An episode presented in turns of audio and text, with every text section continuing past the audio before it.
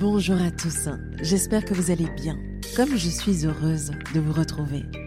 Le podcast l'essentiel revient enfin, avec un souffle nouveau, une identité nouvelle pour marquer le coup. Mon ambition aujourd'hui est d'en faire un safe place pour toutes les personnes animées par l'envie de se réaliser. Un rendez-vous hebdomadaire pour vous inspirer, pour oser et enfin révéler votre potentiel. Comment envisager ce projet sans vous? Rejoignez dès à présent la conversation sur Instagram at l'essentiel podcast en un mot. N'hésitez pas à nous suivre et échanger avec nous. On vous attend.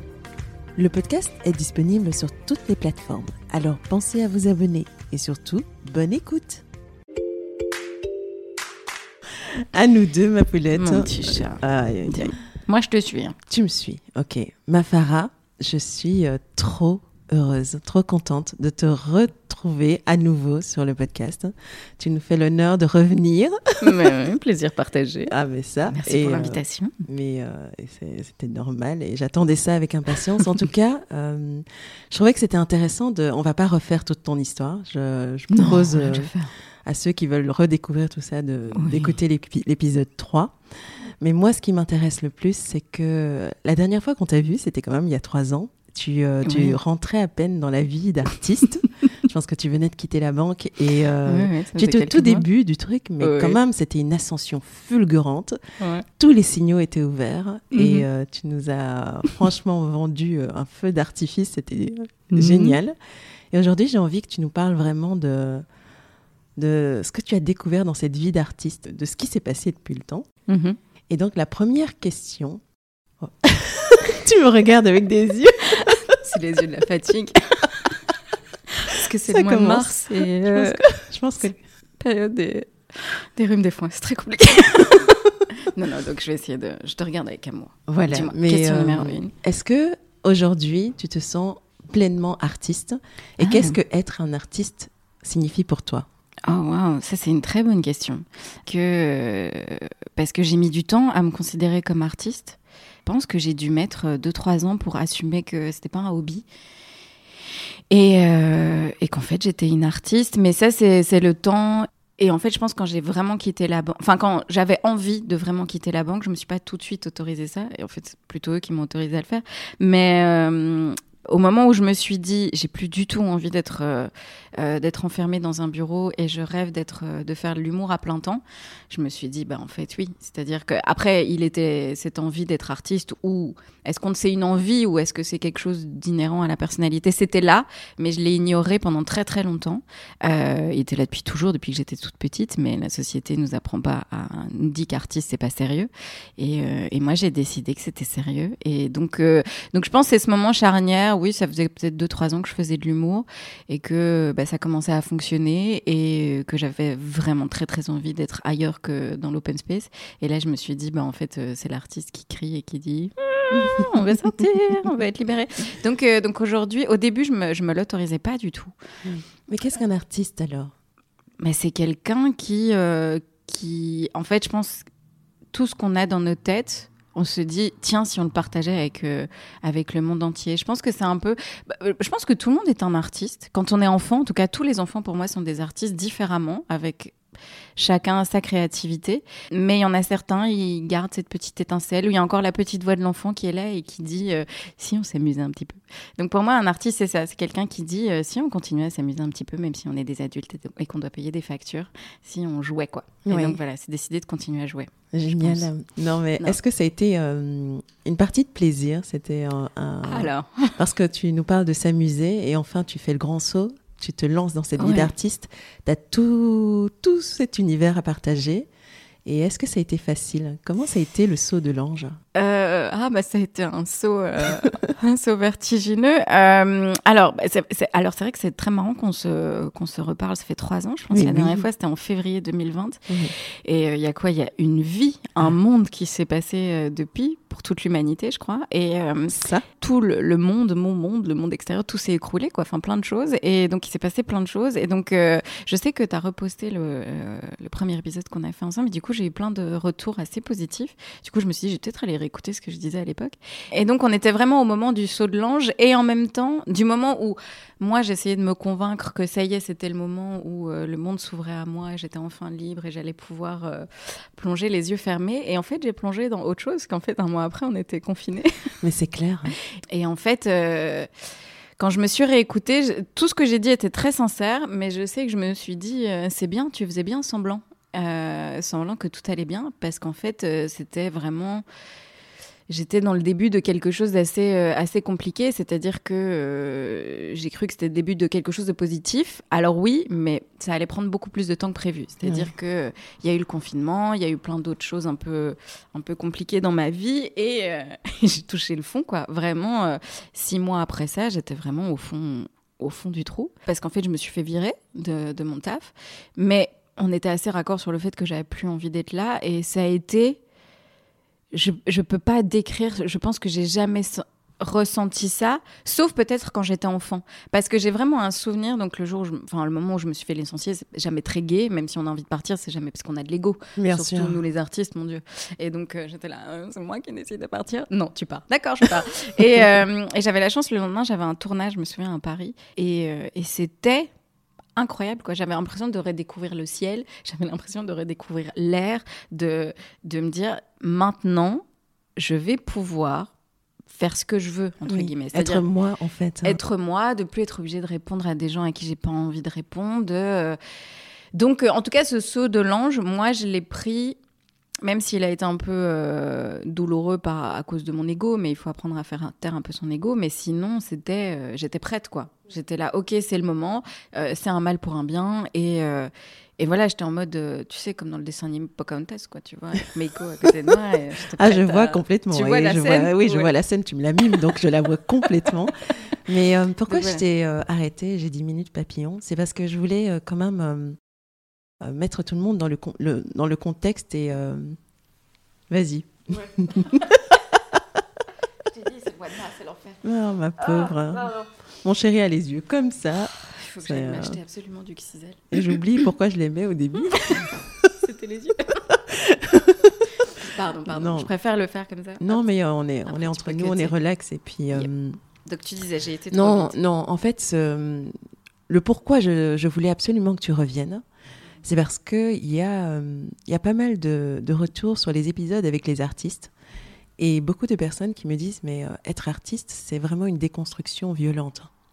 Parce qu'on ne peut être que au sommet de notre art que quand on s'est débarrassé de pas mal de, de casseroles, de couches, de mensonges, de, quand on est face à soi-même et qu'on arrive enfin à, euh, à parler de manière authentique et vraie. Et que beaucoup d'artistes ne se connaissent pas, donc ils sont dans des rôles, mais ce n'est que ceux qui arrivent vraiment à l'essence de ce qu'ils sont et à ce cheminement et ce travail sur eux-mêmes qui vont très très loin. Donc euh, C'est vrai que je ça, sais que toi, tu as fait ce travail-là et je, voulais absolument que tu nous en parles en fait. Alors c'est vrai qu'il y a aujourd'hui, euh, je pense, euh, et c'est formidable avec les réseaux sociaux, avec euh, toutes les plateformes, qu'elles soient vidéo ou podcast, etc. Il y a plein de gens qui décident de se lancer, de pas suivre une route toute tracée, ce qu'on appelle les jobs alimentaires, et c'est très bien.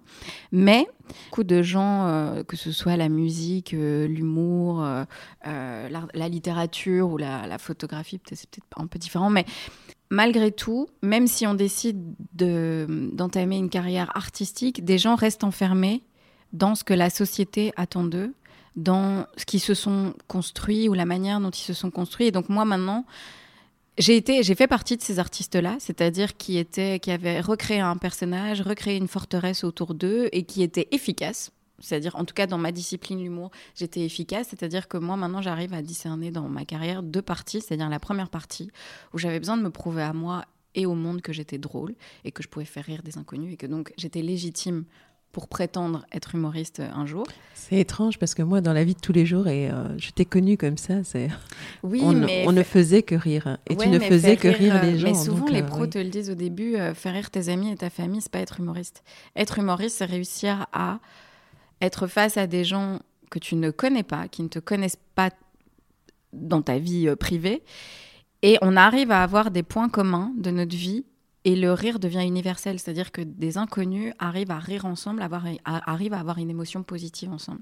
Et, euh, et c'est ça être humoriste. Humoriste, c'est pas juste faire ses amis, sa famille ou être géo au Club Med, même si c'est un, il faut avoir ce talent-là, mais être artiste, et ça je l'ai découvert après, c'est-à-dire que moi d'abord j'ai cru c'était être efficace, être drôle, euh, que ce soit pendant 10 minutes ou une heure, être méga drôle, efficace, etc. Et les gens n'ont pas besoin de voir euh, qui est la vraie Farah? Qui voilà, qui je suis vraiment, euh, quelles sont mes failles, etc. C'était vraiment moi, je, tu sais, il y a plusieurs profils. Euh, moi, j'étais dans le profil de sois forte, quoi. Sois forte, il faut rien montrer. T'es à la dep, ça va pas. Même dans les, les sujets que j'abordais, je sais que souvent j'avais parce que bah comme tu l'as dit, ça fonctionnait bien au début et donc il y a des, des Ça fonctionnait bien. Quelle ascension fulgurante. Oui, bon, qui a été très vite calmée, mais Mais en tout cas, il y avait des Par le confinement. Par le confinement. Oui. Non, non, franchement, par plein de choses. Mais je pense aujourd'hui, j'arrive à me dire que c'était nécessaire, même si ça a été douloureux et compliqué. C'était nécessaire parce que sans ça, sans tout ce, ce tunnel, euh, je ne me serais pas déconstruite en fait. Je ne me serais pas dit qu'est-ce qui fait que je suis efficace, mais je touche pas les gens. En fait, j'ai découvert que euh, j'étais c'était de la technique, c'était euh, et, souvent des producteurs me disaient quand on te voit, on sait qu'on peut te donner n'importe quel sujet, tu peux nous faire rire avec n'importe quel sujet.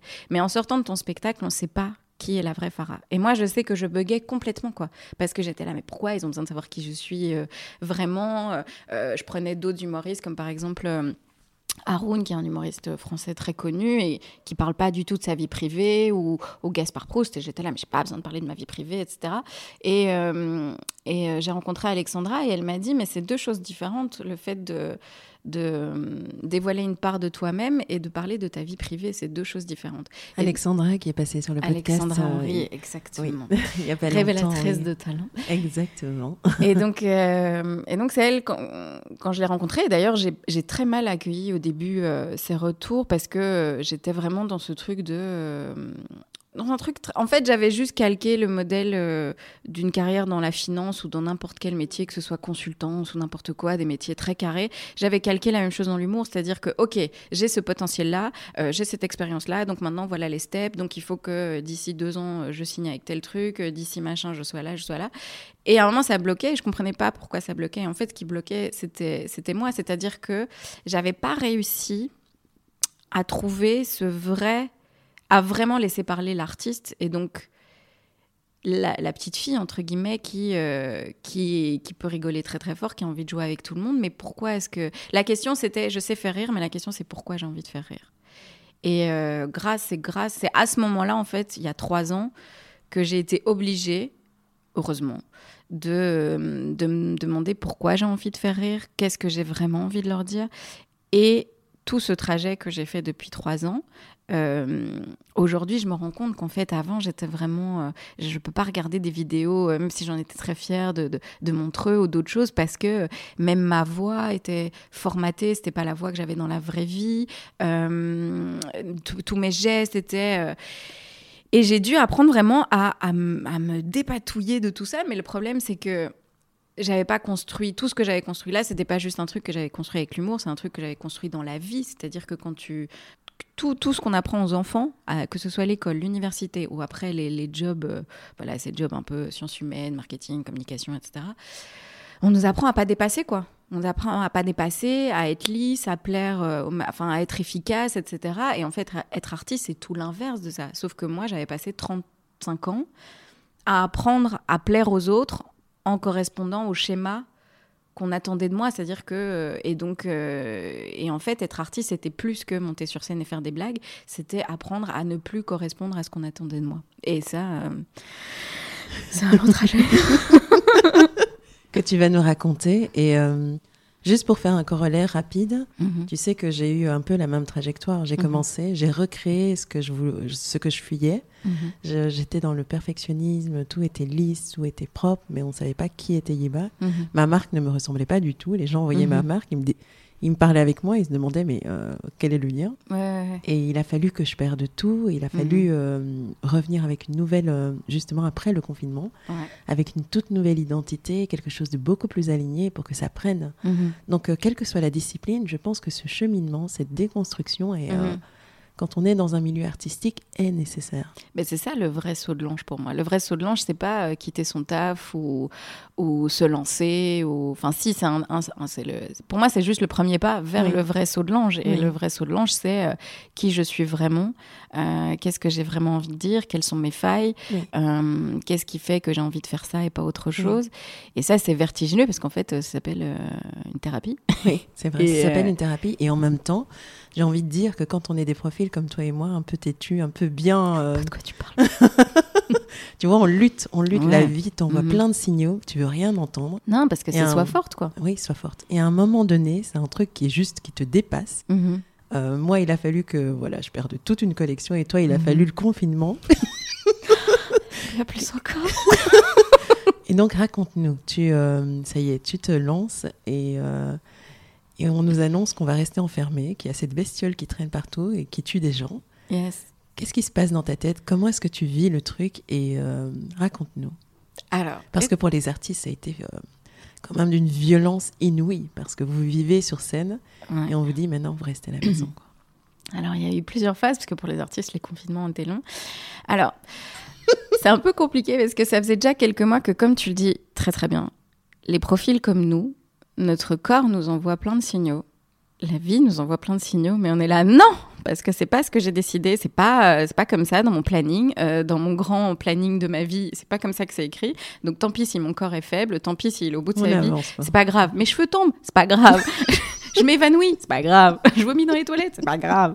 Et, euh, et donc moi, en fait, mon corps m'envoyait des signaux depuis un an déjà depuis un an, euh, euh, je sentais que ça allait pas. Mon entourage commençait à s'inquiéter pour moi. Et donc, très naïvement, je me suis dit, bah voilà, euh, si je quitte la banque, mon, corps, mon corps ira. Enfin, tu vois, tout va s'arranger. C'est juste parce que je suis fatiguée, parce que je, je cumule trop de choses, etc. Sauf qu'en fait, non, le corps t'envoie des signaux, pas juste parce qu'il est fatigué ou parce qu'il t'envoie des signaux parce qu'en fait, ma tête ne l'écoutait pas. C'est-à-dire que moi, j'avais vraiment, avec toutes ces années, j'avais vraiment dissocié mon cerveau euh, de, de, mon cœur et mon ventre, qui sont les deux, qui sont les deux autres cerveaux de notre de notre corps. Et j'avais vraiment dissocié, quoi. C'était vraiment mon cerveau qui dirigeait tout, qui décidait tout. Et euh, s'il avait décidé qu'il fallait pas être fatigué, qu'il fallait continuer, on continuait. Et donc, ça faisait un an. Donc, moi, en fait, j'étais dans un tel état de fatigue que quand le confinement est arrivé, mais j'étais heureuse. C'est-à-dire que moi, quand on disait on déconfine, j'étais en angoisse de comment ça on déconfine, mais non, pas tout de suite. Enfin, pour te dire à quel point. Et encore là, j'étais dans le déni de mais non, non, ça va très bien. Mais Farah, tu veux rester confinée. Donc, euh, non, ça ne va pas très bien. Moi, je me souviens, ce premier et ce deuxième confinement, je sais pas, on va dire que l'univers, même si c'est un peu très égocentré de dire que l'univers a mis tout ça en place pour que je puisse me reposer, mais j'avais besoin de ça ça faisait partie de, du trajet de tout va se déconstruire. Tu n'auras pas le choix en fait de te regarder, euh, de regarder le vide droit dans les yeux. Et, euh, et c'est moi, c'est ce c'est ce que m'ont permis les deux confinements, c'est-à-dire euh, bah, de pas parce que tu vois quand tu es dans le TGV et que tu cours et tout, tu peux un peu dire oh j'ai pas le temps d'être déprimé, j'ai pas le temps d'être stressé, j'ai pas le temps de parce qu'il faut avancer quoi. Et là en fait tout d'un coup on avait tout le temps qu'il fallait pour tout regarder bien en face. Le monde s'est arrêté, le mien, mon monde à moi, tout, c'est tout, en tout cas les piliers ou les choses que tout ce que j'avais construit, une espèce de colosse au pied d'argile, tout s'est écroulé.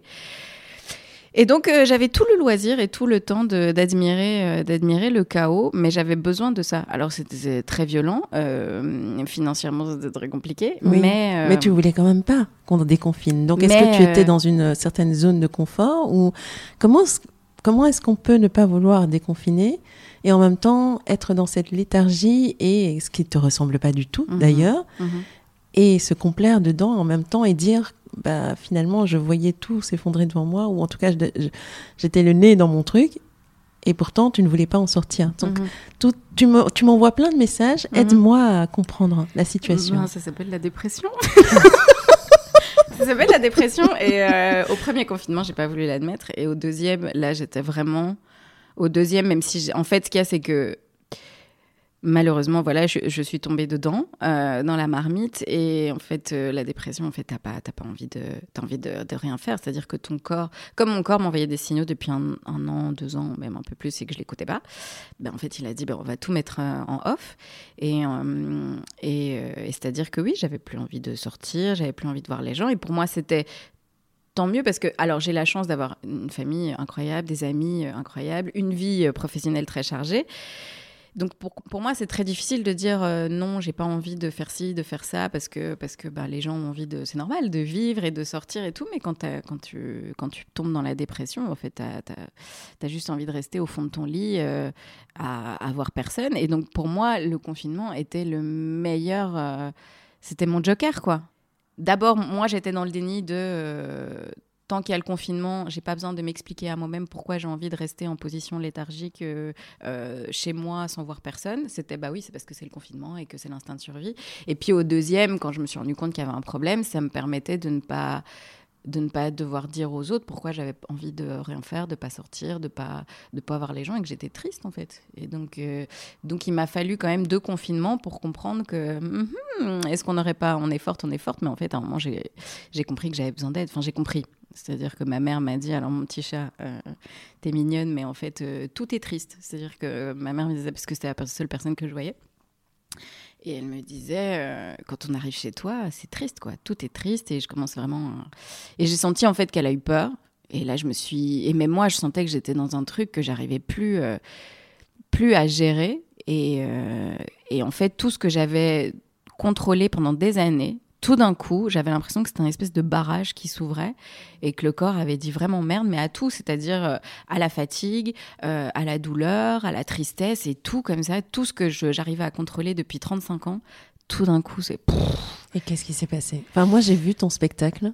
Oui. Où tu en parles et tu en as fait une force aujourd'hui. Ouais. Euh, sans en dévoiler de trop, c'est qu'est-ce qui s'est passé en fait? Une fois que le barrage a lâché. Ouais euh, qu'est-ce que tu as vu et qui a pu t'aider? Quelle a été la mhm. démarche pour en sortir en fait? Parce qu'aujourd'hui, je te vois et, euh, et honnêtement, quel chemin parcouru, quelle lumière, quel glow. Euh, Mais voilà, je vends du.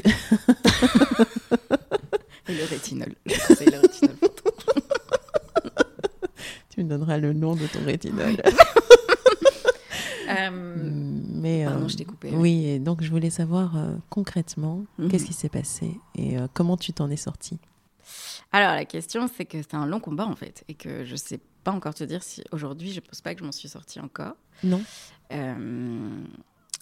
Parce que c'est très très long en fait. Les gens souvent, euh, parce que je vois des gens autour de moi euh, euh, qui, qui reproduisent la même chose que ce que j'ai pu faire et je leur dis fais attention parce que c'est pas juste oui je suis fatiguée, je vais faire deux semaines de retraite et, et après ça ira beaucoup mieux. C'est-à-dire qu'à un moment quand ton corps te dit, te dit vraiment merde, en fait, si tu gardes des traumas, quoi. C'est-à-dire qu'aujourd'hui, je pourrais plus recommencer ma vie comme avant, parce que dès que euh, j'ai un, rythme un peu trop. Enfin, dès qu'on peut se rapprocher de ce que je pouvais faire avant ou de ce que je pouvais m'infliger avant, mon corps me dit tout de suite non, non, non, mon petit chat, on va pas aller par là. Et j'ai gardé des, des, hum, voilà, mon corps réagit quoi. Il me dit, je veux pas aller par là. On l'a déjà fait. On sait que c'est pas bon, donc on s'arrête là. Et donc, il y a des euh, signaux d'alerte très rapides en fait. Très très euh, rapide. très rapidement, j'ai alors j'ai appris à écouter mon corps grâce à ça, mais, euh, mais c'est très violent et donc, euh, donc je, dois encore, je dois encore gérer ça, c'est-à-dire euh, apprendre à dire non, trouver mon équilibre et, et pour dire que la dépression, une fois que tu tombes là-dedans, une fois que ton corps te dit non, une fois que ton cerveau est tombé là-dedans, ben, en fait c'est très très dur de revenir, en fait c'est très très dur de remonter et c'est un peu les montagnes russes, c'est-à-dire que tu te dis au début bah, je vais commencer, donc moi j'ai eu la chance d'avoir une maman, j'ai la chance d'avoir une maman incroyable et qui a pris les choses en main. Elle a dit Je vais te trouver quelqu'un, je te prends rendez-vous, t'as pas le choix, euh, t'es forte, tout ça, tu le mets de côté et tu te tais.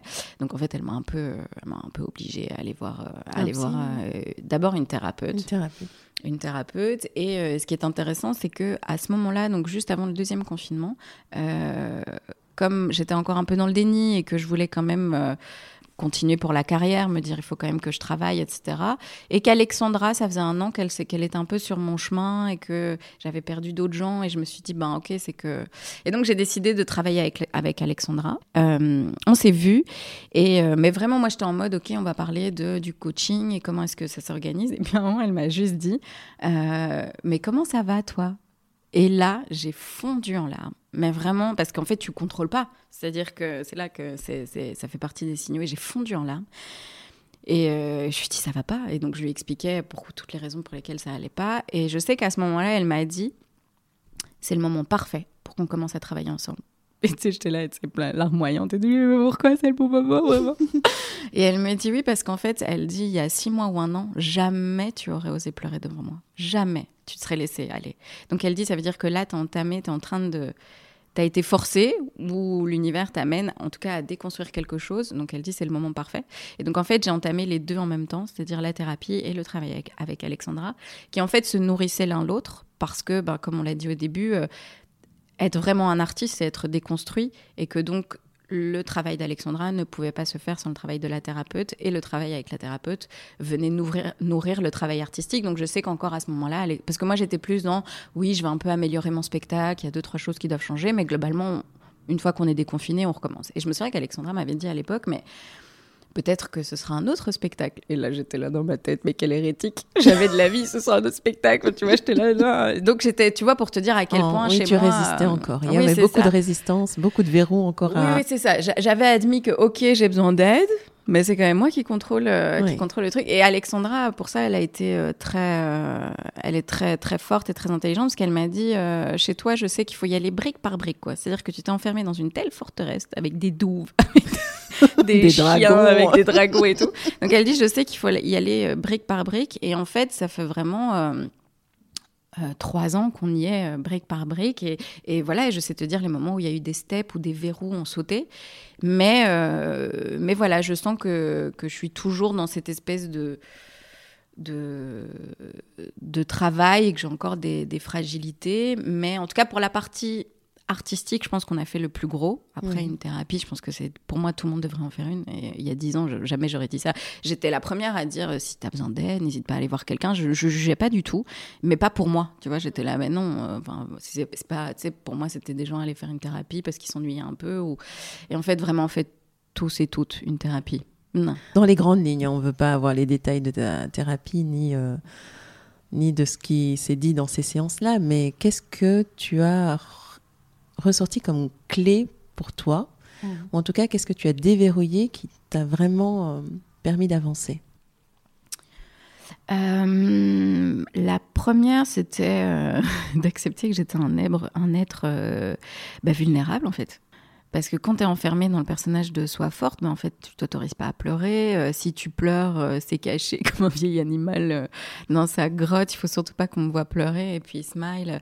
Donc, c'était accepter que j'étais vulnérable et que j'avais le droit d'être vulnérable. Et de le montrer. Et de le montrer, que c'était pas. que Oui, de, de, le montrer et puis aussi d'accepter que je contrôlais pas tout, que je pouvais pas tout contrôler, que que c'est comme ça, il y a ce que toi tu as prévu, mais qu'il euh, y a un plan qui nous dépasse et que, que ça peut pas toujours, euh, toujours aller comme toi tu as envie, mais que c'est pas forcément de ta faute. C'est-à-dire, euh, parce que moi j'étais très, bah oui, ça veut dire que je suis pas assez ceci, pas assez cela, ça veut dire que je suis pas encore assez forte. Donc la fille qui est vraiment dans le déni de. Ça veut dire que je suis pas encore assez forte. Et donc là, je sais qu'à ce moment-là, grâce à ça, je me suis dit, c'est qu'il faut faire un step back. Il y a un truc que je comprends pas. Il y a un truc, je sais pas pourquoi. là maintenant, c'est il y a tout qui tout qui s'effondre. Mais euh, je me suis dit, mais ça c'est grâce à la thérapie, vu qu'avant ça faisait un an que j'étais dans le déni. Euh, là c'était, ok, bah, tu sais quoi, on va se poser là, vu que de toute façon on a le temps avec, euh, avec cette petite pandémie. On va se poser, on va admirer tout le champ de ruines. Et en fait c'est ça, c'est que la thérapie, à un moment ça t'apprend à te poser, à accepter que la situation est comme ça, et c'est comme ça, ça sert à rien de lutter, ça sert à rien de, de, de te dire, ah, et d'essayer de, continuer à maintenir le château alors que tout s'écroule. Ok, bah tout s'écroule. Et puis après il y a eu le step où je, me suis dit arrête de t'agiter quoi, arrête de t'agiter parce que, en tout cas moi je sais que l'image qui est apparue grâce à la thérapie, au coaching et tout ça, c'est que tout d'un coup en fait j'étais perdue au milieu de l'océan. Et je me débattais. Et plus je me débattais, plus je, me noyais, en fait, plus je, je m'enfonçais. Et à un moment, je me suis dit, ben, flotte, en fait C'est-à-dire que tu es là perdu au milieu du truc, il y a bien un moment, euh, un bateau va arriver ou quelque chose. Mais d'accepter de flotter, de, de dire, euh, voilà, de vraiment se poser, flotter, admirer le truc et de se dire, ben maintenant on va reconstruire tout ça, mais peut-être plus sainement, euh, d'accepter qu'on n'est pas parfait, d'accepter qu'on ressemble pas à un tel ou une telle, d'accepter qu'on n'a pas un parcours aussi brillant qu'un tel ou une telle. Mais bon, je te dis ça comme ça, mais c'est une lutte permanente. Là maintenant, tu sais pas pourquoi ça arrive, c'est très douloureux, tu sais pas pourquoi ça arrive, mais d'ici peut-être un mois, un an ou deux ans, tu vas comprendre pourquoi ça arrive. Et je sais qu'il y a des choses où je me dis aujourd'hui, ou à l'époque c'était un drame absolu, et je me dis mais heureusement, que c'est heureusement.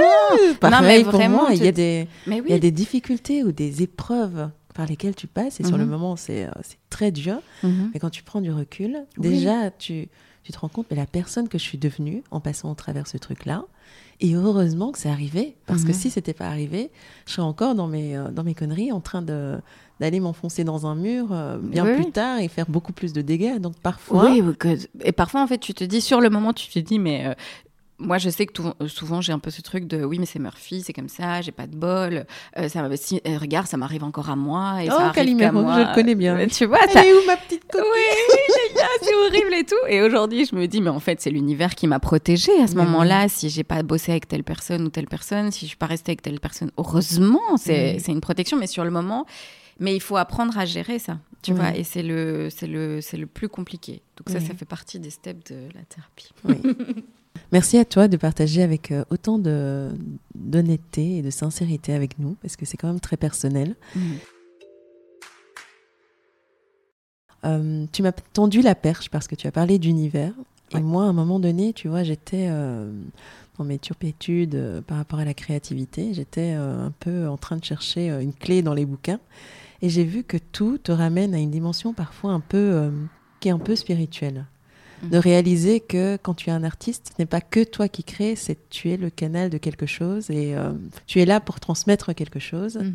Et est-ce que toi, tu as fait ce cheminement vers euh, un peu ces réflexions spirituelles qu'on retrouve beaucoup dans le monde artistique?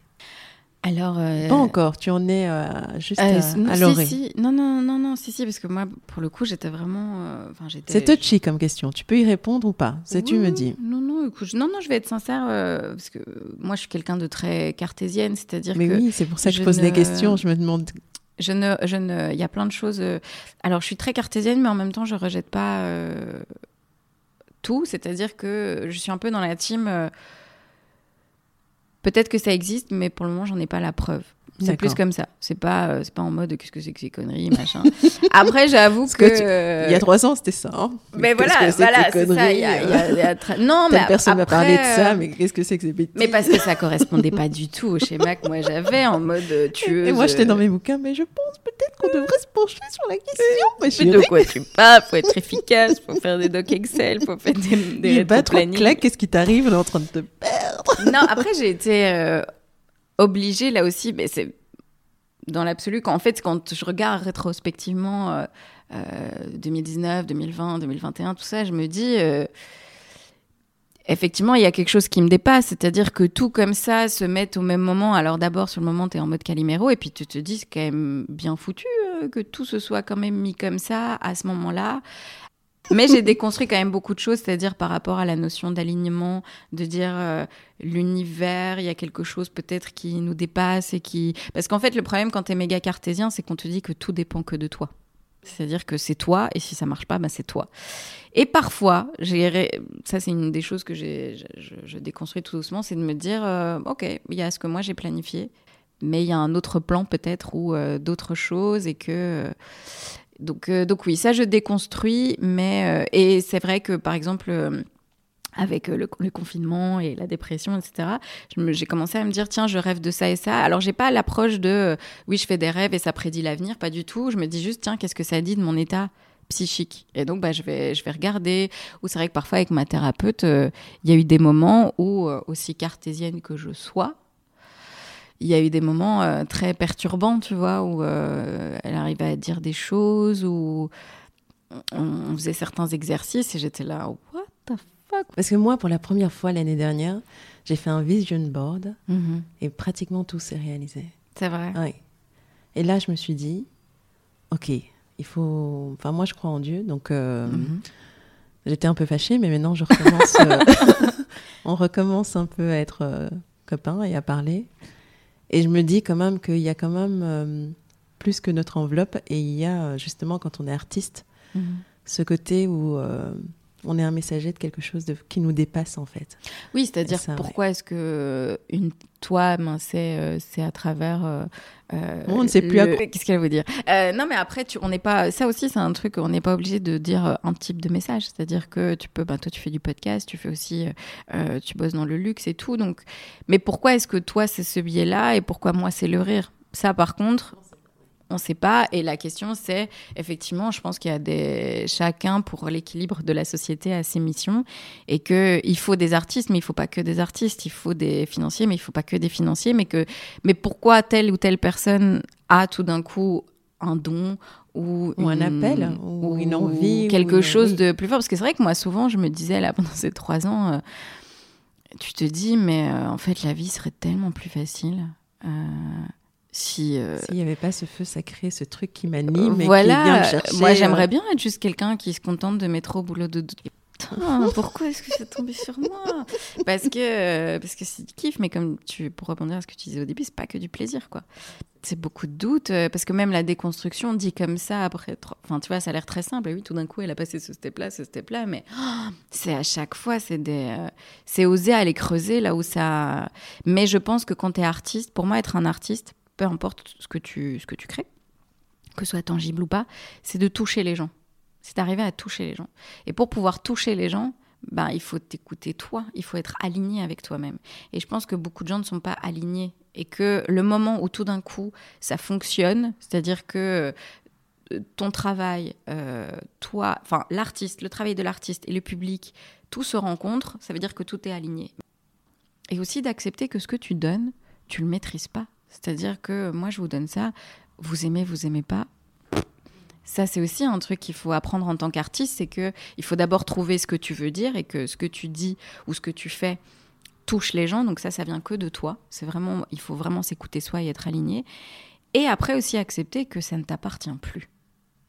Et ça, c'est le plus dur. hein, parce qu'on est dans une difficile. culture où on, cherche un peu de la validation. Mais bien sûr, les réseaux sociaux, c'est que de la validation. C'est que de la validation. Et en plus, avec les, le- les statistiques, euh, enfin les follow, les chiffres, Mhm. enfin, tu vois, c'est, tu, en, tu en es réduit à un chiffre, en fait, à un Mhm. moment donné. Mais c'est ça, hein. c'est exactement ça. C'est tellement triste parce que tu y mets tout ton cœur et parfois l'algorithme, ben, Mhm. il est un peu fâché ce jour-là et puis euh, tu te flagelles alors Mhm. que ça ne dit rien de ta valeur intrinsèque. Non, rien du Et, tout. euh, rien du tout. Mais euh, finalement, je, je vais rebondir sur un mot que tu as prononcé, c'est mission. Oui. Où est-ce que toi tu en es par rapport à ton projet artistique? C'est, euh, Je Ah. vois que tu as sorti un nouveau spectacle Oui. et euh, je suis venue te voir, j'ai ri, j'ai pleuré, je t'ai vu pleurer. Et euh, en tout cas, c'était une émotion tellement intense. C'est, euh, c'était beau à voir, c'était incroyable. Donc, il faut absolument qu'on aille te voir. Je vois vraiment le chemin réalisé, Mhm. mais avec tout ce que là tu as dans les mains, Mhm. quelle est ta mission? Où est-ce que tu te vois? Qu'est-ce que tu veux faire de tout ça en fait? Il est devenu quoi le rêve que tu poursuivais? Il ressemble à quoi aujourd'hui? Euh, alors, il est beaucoup plus flou qu'avant. c'est, le- c'est très flou. Alors que moi, ma question était dingue Non, non, mais je vois ce que tu veux dire, mais euh, alors, entre guillemets, alors c'est, un- c'est toujours très paradoxal, c'est-à-dire que ce que j'ai dit les trois dernières années n'était vraiment pas. était difficile. Et en même temps, c'était une sorte de cocon artistique, c'est-à-dire qu'entre les confinements, entre ce que j'ai vécu, j'ai pu et je me suis autorisée à dire bah là, écoute, comme je disais, là, on constate les dégâts.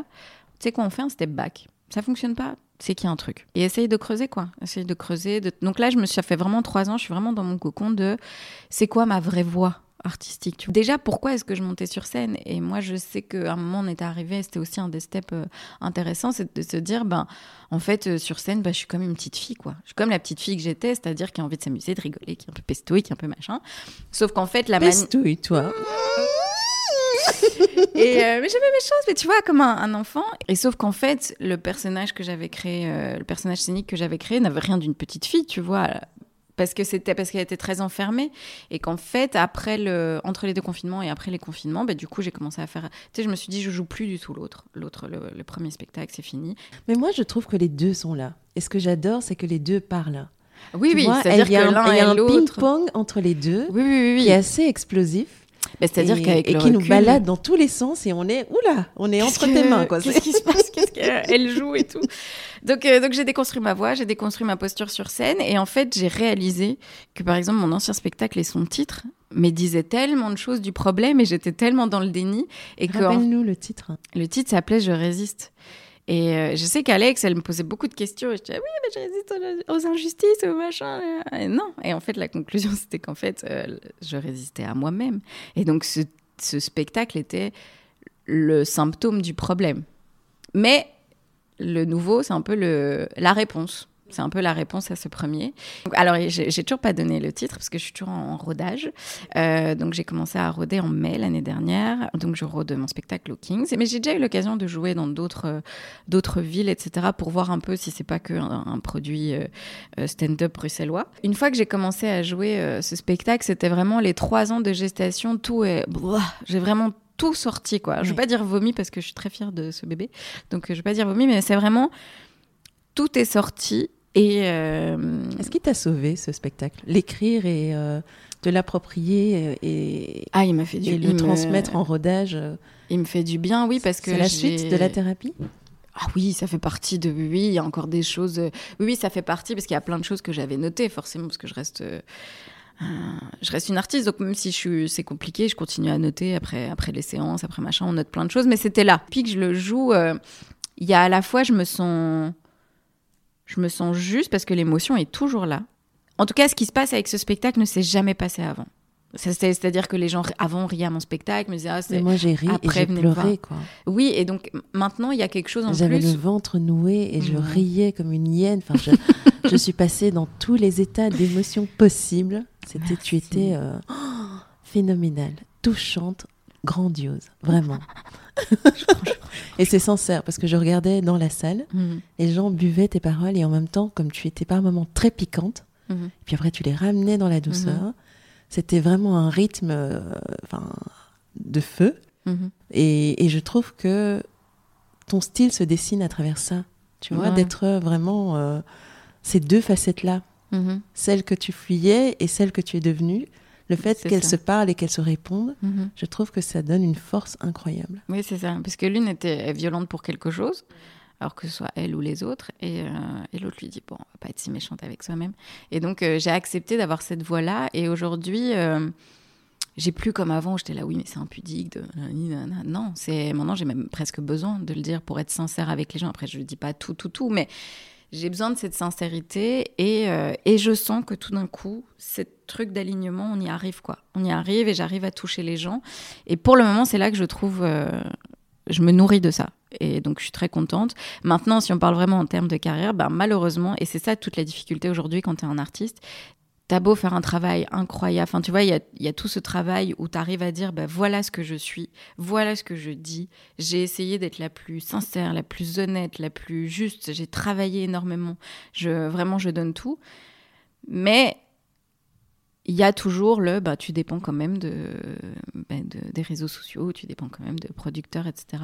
Donc, euh, donc maintenant, moi, je dois essayer de déverrouiller le truc de... Euh, Là, je suis un peu toujours dans mon cocon et je suis là, non, mais je veux juste être avec les gens dans mon cocon et le public et on se fait des câlins pendant une heure et c'est très bien. Si je puis me permettre, hein, tu vas peut-être m'en vouloir parce que tu viens de nous expliquer pendant je ne sais pas combien de minutes.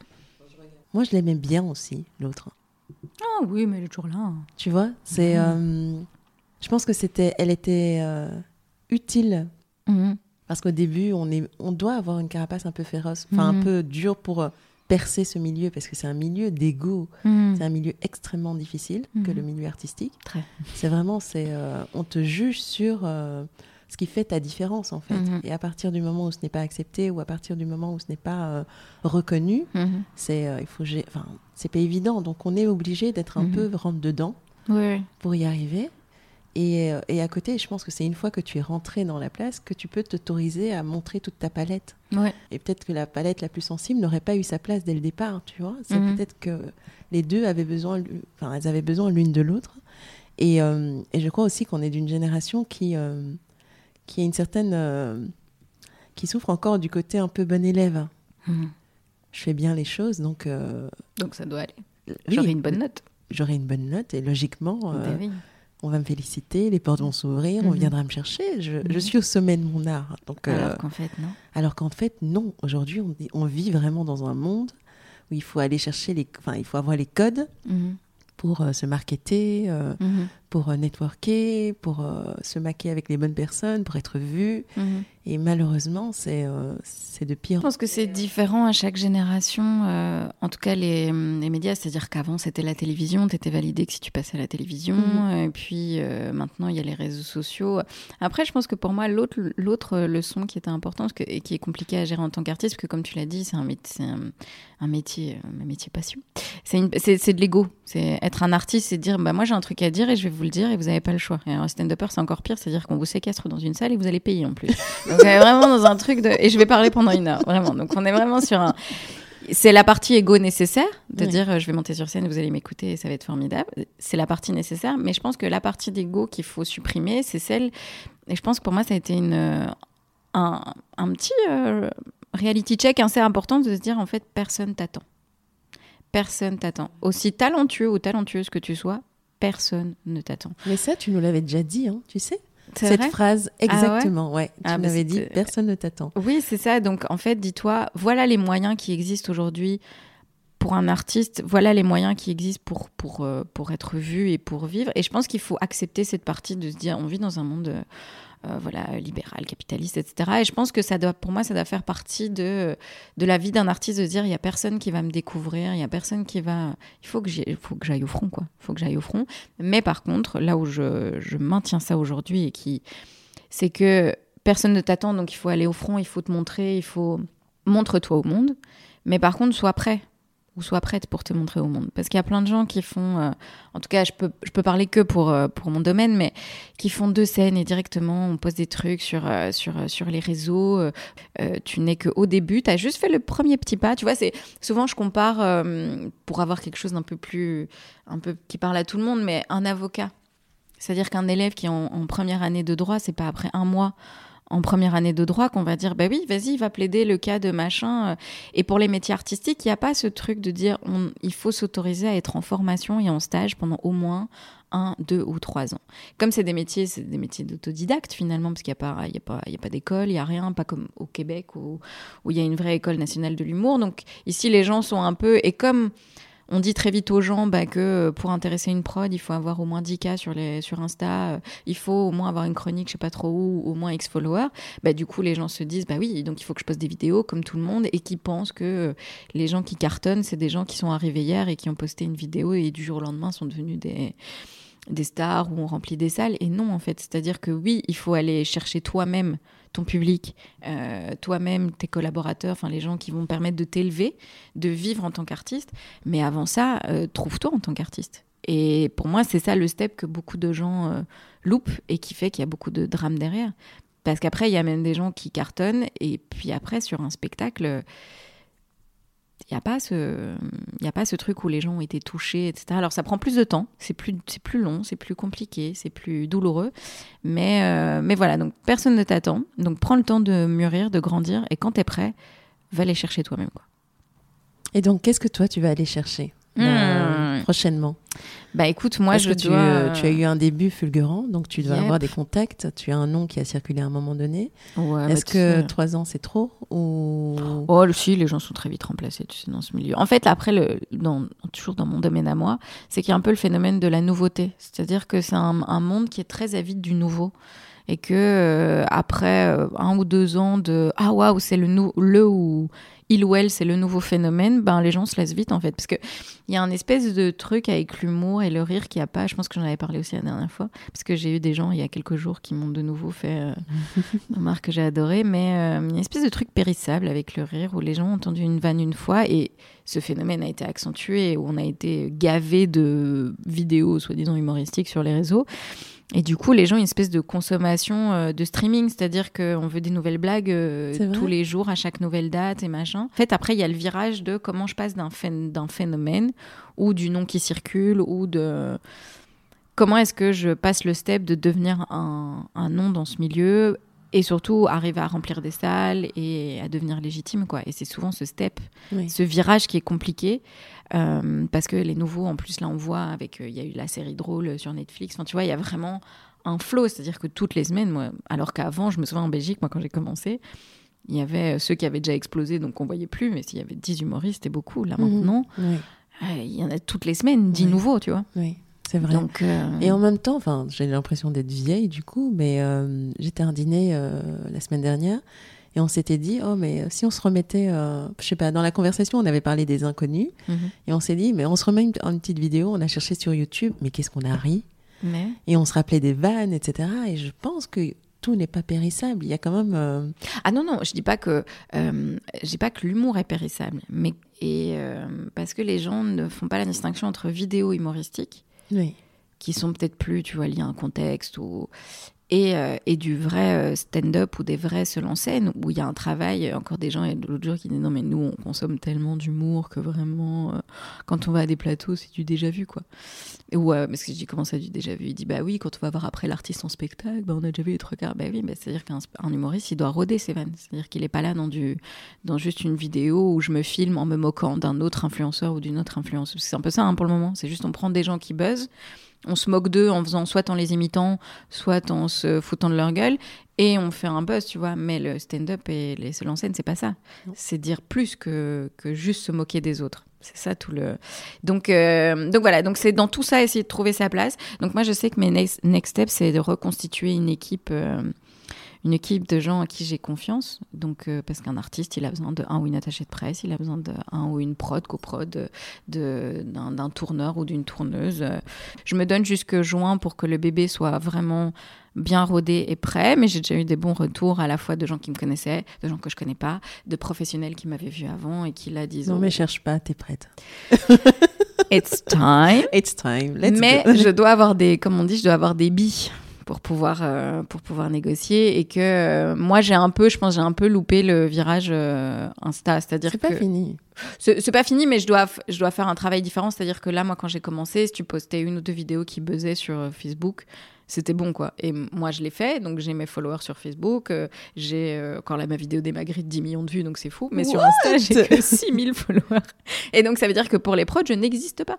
Donc, euh, c'est très bien, Facebook et tous les gens qui me suivent pour remplir ma salle, etc. Parce que ça me permet toujours, euh, ces gens me suivent toujours. Et ça, c'est, c'est touchant de se dire que, voilà, des gens qui me suivent depuis le début. Et d'ailleurs, des gens qui viennent me voir au spectacle, ils disaient Mais oui, votre sketch sur les règles et tout. euh. Donc, euh, très heureuse que les, les gens me suivent, mais je sais que ça, c'est l'ancienne Farah, finance. Je sais que je reste un produit, je reste consciente du, du métier dans lequel j'évolue. Tu dois aller en France. Et que maintenant, je sais que, voilà, donc maintenant, c'est de se dire. Alors, j'ai commencé en septembre. euh, euh, j'ai recommencé les chroniques sur euh, Piquante, donc Teva. Et ça, ça m'a fait du bien aussi, parce que ça m'a redonné. Parce que le problème, c'est de. Quand tu vis un moment difficile en tant qu'artiste, même si je me suis recentrée, j'ai fait de l'introspection, etc., le doute était fort présent. Le doute de me dire, mais est-ce que je mérite de, de réussir? Est-ce que, est que je suis si talentueuse que ça ou pas? Euh, Avant de comme, recommencer à jouer le spectacle, parce que c'est un long moment où tu joues pas, tu fais rien. Et que, et que moi, en plus, ce qui était difficile, c'est qu'à un moment, après le, stade de je suis fatiguée, je suis contente de dormir, de me reposer, de voir personne, c'est très bien. Mais à un moment, et ce que m'a dit ma thérapeute, c'est que moi, mon moteur, on en revient à ma mission, c'est de monter sur scène et de faire rire. Donc là, pendant un an, j'ai pas pu. Donc, euh, donc là, hop, je remonte sur scène, je kiffe. Et tu vois, là, je suis un poisson rouge parce que j'ai commencé à expliquer quelque chose et j'ai oublié pourquoi je l'expliquais. c'est une catastrophe. Non, parce que tu nous disais que tu constituais ton équipe et euh, que tu euh, et que dès que tu seras prête, oui, c'est ça le doute. Oui, voilà, et piquante. Oui, Oui, c'est ça. Et donc, euh, donc voilà. Donc, d'abord, il y a eu le, le rodage qui m'a fait ah oui, ok. On a encore ce truc-là, on est bien. Et puis après, j'ai commencé en septembre euh, piquante, donc euh, donc à faire des chroniques. Donc ça, ça m'a fait du bien aussi de me dire bah ok, je peux encore écrire euh, sur n'importe quel sujet. Et mais je dois être plus, ouais, je dois poster plus de choses sur les réseaux sociaux et surtout la partie la plus compliquée après le soir forte, c'est comme je pense qu'on a, aussi, c'est un peu notre point commun, l'amour du beau, du, euh, du, ça doit être beau quoi. Euh, je suis euh, dans toutes les deux ça, l'image, la beauté. J'ai besoin de me nourrir de beauté, et donc je sais que dans le contenu que je poste, j'ai besoin que ce soit beau. Mais je dois apprendre à me dire, les réseaux sociaux ne sont pas faits pour ça. Les gens, même en fait, même sur. Et c'est une autre partie de. J'ai laissé parler la vulnérabilité sur scène, mais je dois apprendre à la laisser parler sur les réseaux sociaux et à me dire, euh, ben ok, je poste des choses et même si c'est pas parfait, c'est pas grave. Alors je l'ai fait au début d'année avec ma rétrospective. Oh, on l'a adoré. Et, hein. euh, Moi, je l'ai revisionné, je sais pas euh, combien de fois, mais je l'ai kiffé. Mais il y a trois ans, jamais j'aurais posté ça. Et même là, hein, j'ai hésité. hein, J'étais là, je me souviens, je disais à ma mère, mais je sais pas si je Moi, j'ai été étonnée Ouais. et euh, j'ai eu. euh, oh, je me suis dit, oh, c'est mon héroïne. Je veux Ouais. faire comme elle. Je Mais, vais y arriver, quoi. mais tu vas le faire Je, viens petit à petit, hein, tu vois, je me montre Ouais, petit à petit. Coucou. euh, coucou. En story, c'est Mais, casse-pied, euh, mais. Mais je- ça, c'est le truc, un des trucs que je dois déconstruire, c'est tu sais que tu dois passer par les réseaux sociaux, ben accepte de poster des choses qui sont pas parfaites c'est pas grave. Mais je dois encore euh, travailler là-dessus parce que le problème, c'est qu'un spectacle, on passe une heure avec les gens, les gens, il y a une magie avec le spectacle vivant qui est parce que parce que les gens voient ton voient ce que tu es, on a une heure ensemble, ils comprennent tout. Les réseaux sociaux, tu as 30 secondes ou une minute pour convaincre les gens et puis les gens sont toujours énervés, les gens sont frustrés, les gens sont tristes en fait, les gens sont malheureux et donc ils vont reprocher à ceux qui osent euh, bah, que eux n'osent pas faire. Et donc euh, mais du coup c'est très violent et donc il faut accepter que bah, encore une fois là ça m'appartient pas, c'est pas parfait mais au moins moi je fais quelque chose et C'est vrai. Mais euh, en tout cas, moi, je peux pas te donner de leçons ni. euh, Ça serait l'hôpital qui se moque de la charité. Mais euh, Mhm. ce que j'ai compris aussi, c'est que peut-être que moi, ma façon d'aborder les réseaux sociaux, c'était pas la bonne. Tu vois, j'étais peut-être dans une mécanique de il faut poster un truc sympa et, euh, Mhm. et il faut avoir euh, chaque fois un post qui raconte, enfin qui, qui cartonne. Mhm. Alors que peut-être c'est plus dans l'intention globale en fait. Mhm. Qu'est-ce que tu veux raconter globalement? Quel est, tu vois, penser ton ta page Insta un peu comme tu penses un spectacle Mhm. de quels sont les types de contenus que je vais poster, Mhm. sous quel angle, et automatiser un peu. Et je pense que tu sors un peu de l'ego de chaque photo que j'ai postée.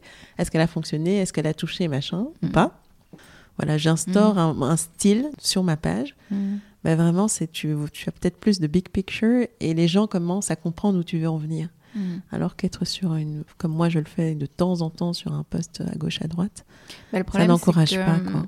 Je pense que même sur les réseaux sociaux, les gens ont envie d'avoir. euh, Même là, en fait, les gens ont envie d'être touchés. Et que quand on est trop parfait, comme nous, on peut. Parce que voilà, marketer, on veut que tout. Ben, en fait, c'est un peu comme le truc du premier spectacle. C'est-à-dire que oui, c'est joli, c'est propre, mais on touche pas les gens. Oui. Et, euh, et je pense que les gens, quand tu vois, on va dire les gens qui cartonnent sur les réseaux sociaux, euh, les grands influenceurs ou influenceuses, bon, il y a toute la partie marketing, ils vendent des produits qui font rêver les gens, mais après, ils se professionnalisent, mais au début, c'est très, bah oui, je vous poste ça. Et je pense que les gens sont moins, euh, moins exigeants sur le, plus le rendu, sur la forme que sur le fond, en fait. Les gens veulent. euh, de la spontanéité. Ouais, je pense un peu, parce que c'est une consommation rapide, tu vois. C'est un peu, euh, je suis dans, dans, dans le tram, dans le train, dans le métro euh, aux toilettes et j'ai envie de vite consommer un truc qui me fait rire et, et pour leur donner envie d'en découvrir plus. Mais c'est très compliqué les réseaux parce qu'en même temps, tu dis oui, on est dépendant d'eux.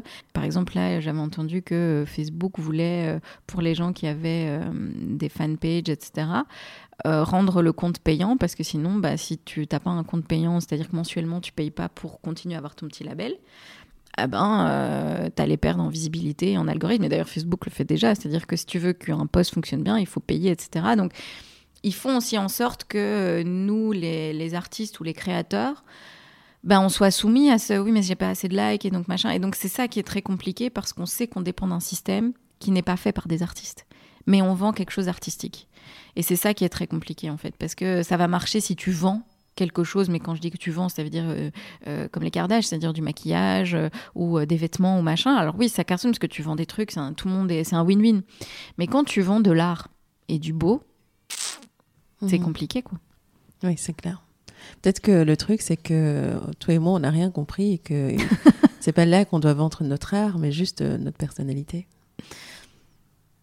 Bam moi, merci. mais je pense que tu as raison.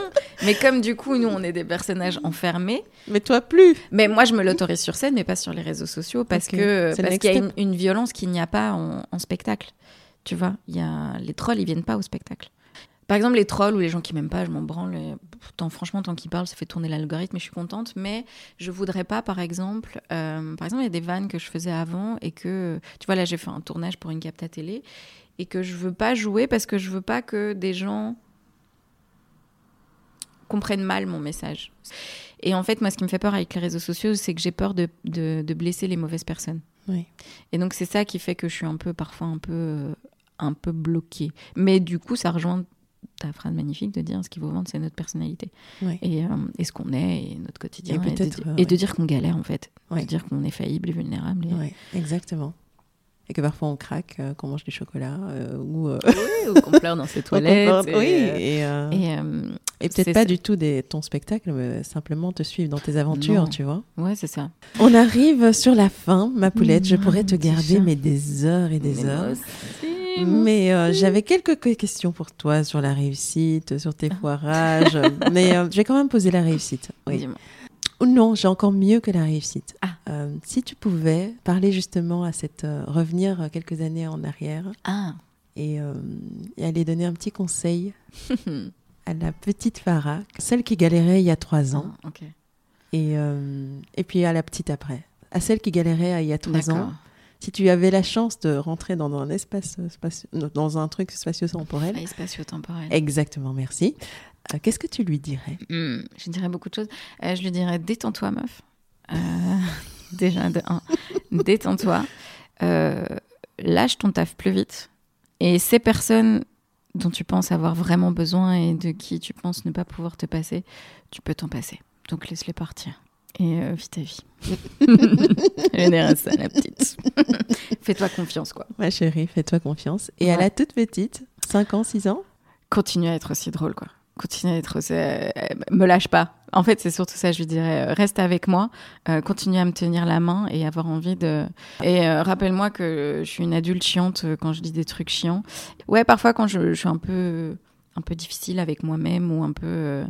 euh, je sais plus où j'avais passé ça. J'avais vu passer ça. C'était que quelqu'un qui disait que quand tu étais très très dur avec toi-même, parce que c'est souvent ça, hein, c'est-à-dire que c'est de, l'auto-flagellation. euh, imagine que tu dis ça à, l'enfant que tu étais. Est-ce que tu dirais ça à, la petite fille que tu étais à 6 ans? Et donc souvent, j'essaie de... D'ailleurs, je l'appelle pas assez souvent cette petite. Mais voilà, d'essayer de, de garder euh, l'envie, euh, la joie, lui dire... euh, accepter aussi la petite fille qui pleure, mais surtout ne pas vouloir lui faire... euh, ne pas être trop méchante avec elle. Ouais. Je pense que moi, je l'entends en ce moment. Et tu Mhm. sais ce qu'elle me dit? Non Elle me dit de te dire que. Mets le feu, quoi. Fire Elle en a marre C'est la d'attendre. petite hein. fille qui prend le pied, on va jouer, Elle ça en va a marre d'attendre, elle t'attend. Viens, on elle, va euh, jouer. Elle a dit, mets le On se feu, prend la main toutes les deux. on va jouer. Let's go. Allez, maintenant, le, les quickies. Ah, il y a euh, des quickies. Ok, ouais, cinq questions. d'accord. Tu réfléchis pas trop, spontané. Ok, je dois répondre par un mot, une, phrase Une phrase. rapide. Mais un truc, un truc euh, spontané. Désolée pour ce qui va suivre. Donc. Quel est le meilleur compliment que tu aies reçu? Que j'étais touchante. Et euh, c'est quoi ton super pouvoir? D'aider les autres à se sentir bien. De, avec mon énergie, de prendre les gens et dire viens, on va s'amuser ensemble. S'il y avait une loi Mm. que tu pouvais euh, décréter et que tout le monde serait obligé de suivre, laquelle serait-elle? Et, Détendez-vous et allez sur une thérapie. Je. Le message. Alors, la chose que l'on devrait chérir le plus, selon toi? Lâche, bah, c'est euh, bah, c'est soi-même en fait. C'est soi-même. hein. On est souvent notre pire, euh, notre pire ennemi. hein. Donc euh, soi-même et, et son âme. Si on se faisait du bien. Tellement vrai. Et on Mm. va finir par euh, l'habituel. Ah. Aujourd'hui, pour toi, Farah, l'essentiel, c'est de? Euh, L'essentiel pour moi, c'est de continuer à y croire. Je prends. Mm. on t'attend au firmament. Merci Mm. pour ce moment délicieux. Merci à toi, C'était un plaisir. Plaisir partagé. On a moins ri euh, comme des fois. C'est vrai. Mais je crois qu'on a été le sujet, pertinente. mais le sujet, cette fois-ci, euh, Ouais, on a fait euh, du chemin toutes les on deux. peut- Mais t'as vu, on s'est déconstruite. Avant, on se cachait derrière le rire, tu Mais vois. oui. Il y avait aussi un truc de sois forte, c'est qu'en fait, tu rigoles et... et en fait, derrière, il y a des larmes de sang, mais t'es là, mais tout va bien, tout va super bien. Ah non, mais les gens doivent, ceux qui ne l'ont pas écouté l'épisode 3 ou qui s'en souviennent pas, ils doivent l'écouter. Ouh là là, oh là qu'est-ce qu'elles ont, elles ont morflé. Hein. Trois ans plus tard, c'est le Xanax, ça, ça détend. ça détend beaucoup.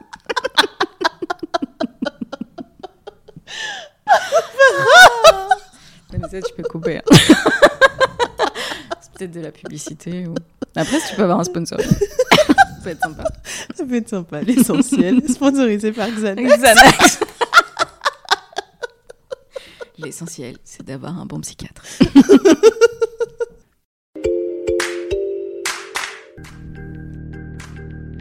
Alors, le petit mot de la fin. Si ce podcast vous a intéressé, n'attendez pas. Abonnez-vous sur la plateforme de votre choix et vous recevrez tous les vendredis le nouvel épisode. Aussi, n'hésitez pas à le partager auprès de vos amis et de vos proches qui pourraient être intéressés. Cela nous aiderait tellement à grandir. Et si vous ne l'avez pas encore fait, laissez-moi un avis ainsi que 5 étoiles sur iTunes. C'est comme ça que nous aurons la chance de monter dans les classements et d'atteindre plus de monde. Merci d'avoir été aussi nombreux à nous rejoindre. Poursuivons notre route ensemble. À la semaine prochaine. À bientôt.